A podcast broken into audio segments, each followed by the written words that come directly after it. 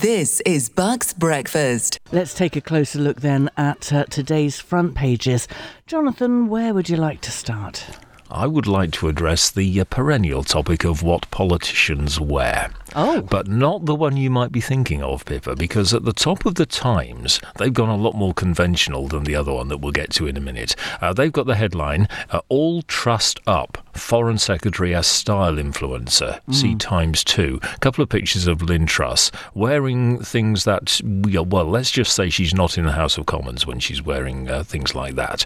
And that's pretty much as much as I'm qualified to say about that because I am anything but a style guru and I wouldn't feel at all uh, comfortable commenting on on what any woman is wearing, um, just because of the fear of uh, of being misunderstood. Apart from anything else, uh, but it's always been like this, hasn't it? That um, female politicians, um, females of all sorts, but particularly politicians that we're talking about uh, just at the moment, will get comments on their appearance that male politicians just wouldn't get. Yeah.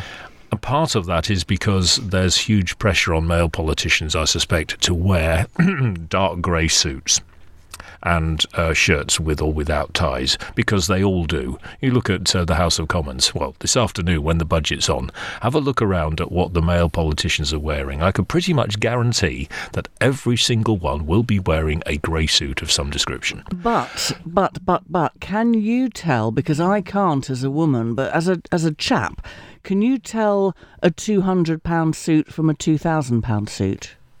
Mm, not really. Mm. I do own a suit. It's in the wardrobe. I can't remember the last time it came out of the wardrobe.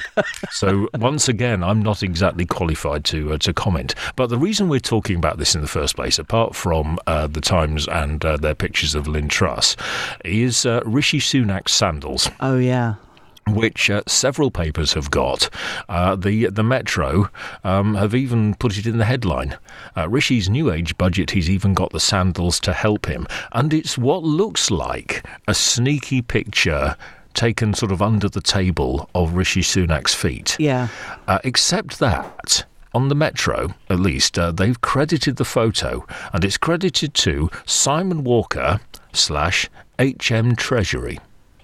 Does that mean this is an official photo? If it's been supplied by the Treasury. This was not something that some mm. photographer, oh, look at that snap. But no, it doesn't look like that's what happened. So that puts a whole new perspective on it. Yeah, it does. Yeah. Doesn't it? Uh, because it's a whole new bit of the photo opportunity, which I'm sure there were a couple yesterday. I mean, the, the Metro's photo of Rishi Sunak uh, says, puts the final touches to his speech. Sorry, that is not him working on a speech. That is him making a speech because he's got a Union Jack flag in the background and he's sort of pointing at something with a pen. So he's talking to somebody. That doesn't look like somebody working. Uh, f- the uh, the Express have got another photo opportunity, which is him looking like he's working. Sitting on a sofa um, with uh, a folder and some paper and a dog, and wearing much more conventional. I somehow don't think he's got sandals on, not with that shirt and trousers. No, no, no. But uh, one of the papers, I can't remember which one, possibly the Metro, um, very clearly pointing out that the sandals were ninety-five pounds, mm. and they're just a pair of sort of beach. I think they're called sliders. You just sliders. Slide yes. your foot straight into them. Um, they appear to say it's taken me a while to work this out. Palm, palm angels, I think. That's what it looked like to me as well. The, the same photos in the mirror, uh, except of course the mirror, uh, being a left wing paper, have taken a slightly different attitude. Sunak on the slide, £95 footwear as his budget falls apart. Yeah. That's what the mirrors are saying. Mirrors yeah, saying yeah, but you know, it's difficult, isn't it? Because you're getting into the you get into the politics of envy, don't you? And oh, how you know why should he be able to buy £95 um, slippers when my next door neighbour can't afford slippers?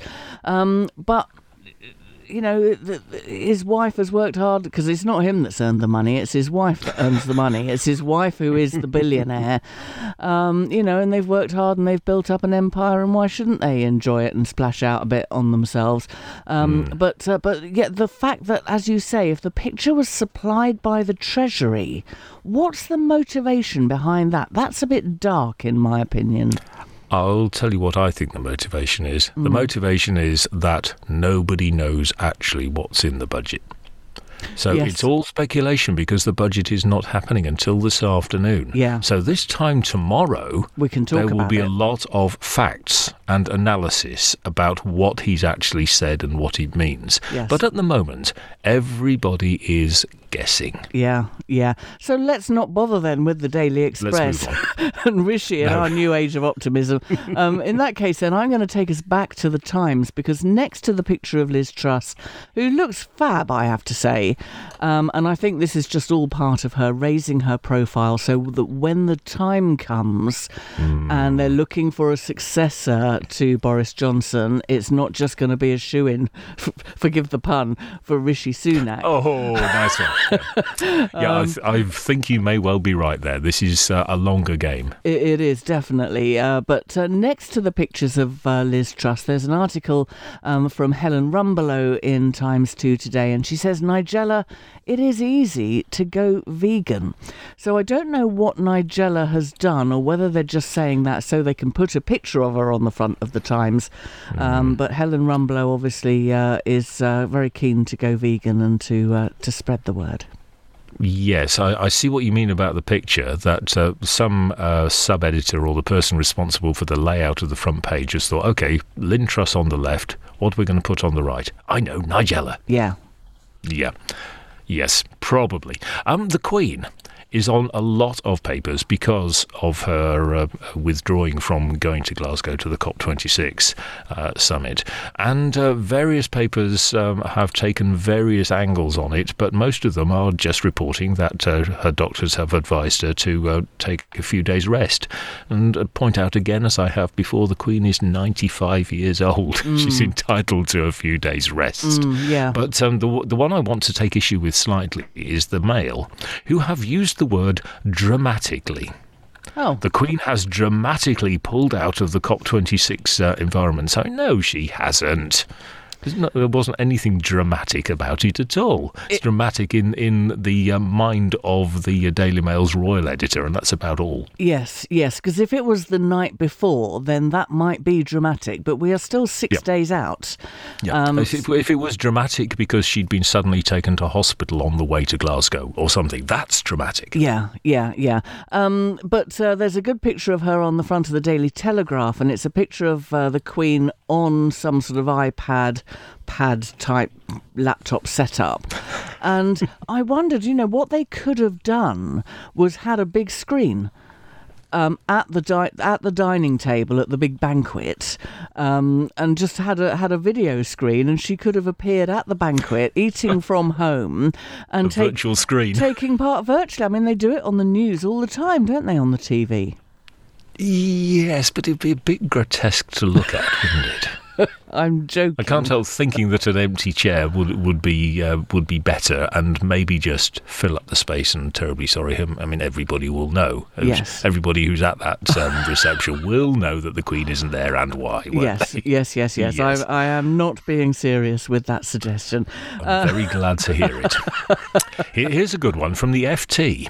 Um, apparently, do you know, you ever go to Oxford Circus, right in the centre of the West End, and uh, Topshop had what they the uh, the journalists like to call their flagship store, the biggest one in, in the country, right on Oxford Circus, and of course that's closed because uh, Topshop went bust, and apparently it's been bought by IKEA. Now, that is interesting. Does this mean that there's going to be a sudden rise in the number of people trying to squeeze their way through the busiest tube station on the network, Oxford Circus, carrying a large cardboard box with flat pack furniture in it? No, no. I've, uh, in fact, the marvelous Mr. M and I were talking about this only the other day because we walked past what used to be Topshop in Oxford Circus. Um, I think it will be. It's the way retail is going. It will be a showroom. So you'll go in. Oh. You will see everything. You will. You will have the experience because it's all about experience these days. Mm. And then you can either order it online to be delivered or you go home and look at it online and measure up and, and then get it delivered. They won't I hold any they won't hold any stock. They will use as much space as they can to showcase the products and it'll be all about the experience. Just you Well, wait. I- IKEA have always done that, haven't they? That so you walk around one of their warehouses and Yeah. you're walking through a awful lot of mock-up rooms. Oh, Yeah. well, yes, that goes very nicely with that. Or how about if we put that over there and that sort of thing? So you, it's much easier to picture it than it would be by looking even at a, a virtual reality thing. yeah. I see what you mean, and then presumably, when on, on these things, there'll be an, an iPad or some sort of touch screen with the list of what you can see, and a button says order. Yes. Yes. And in Yep. the Far East apparently they have they have days out, family days out at IKEA. yeah. Yeah. Last Yeah, one well, from in you. the, in the, or in the UK, we go to B and Q.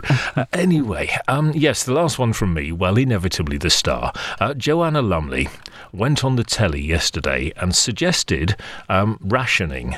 To uh, to ease the climate change, so it's nothing to do with supply shortages and uh, lack of drivers or anything like that. She was talking about climate change. So I didn't see uh, what she didn't hear exactly what she said, but uh, it's obvious that uh, it's played right into the hands of the Daily Star.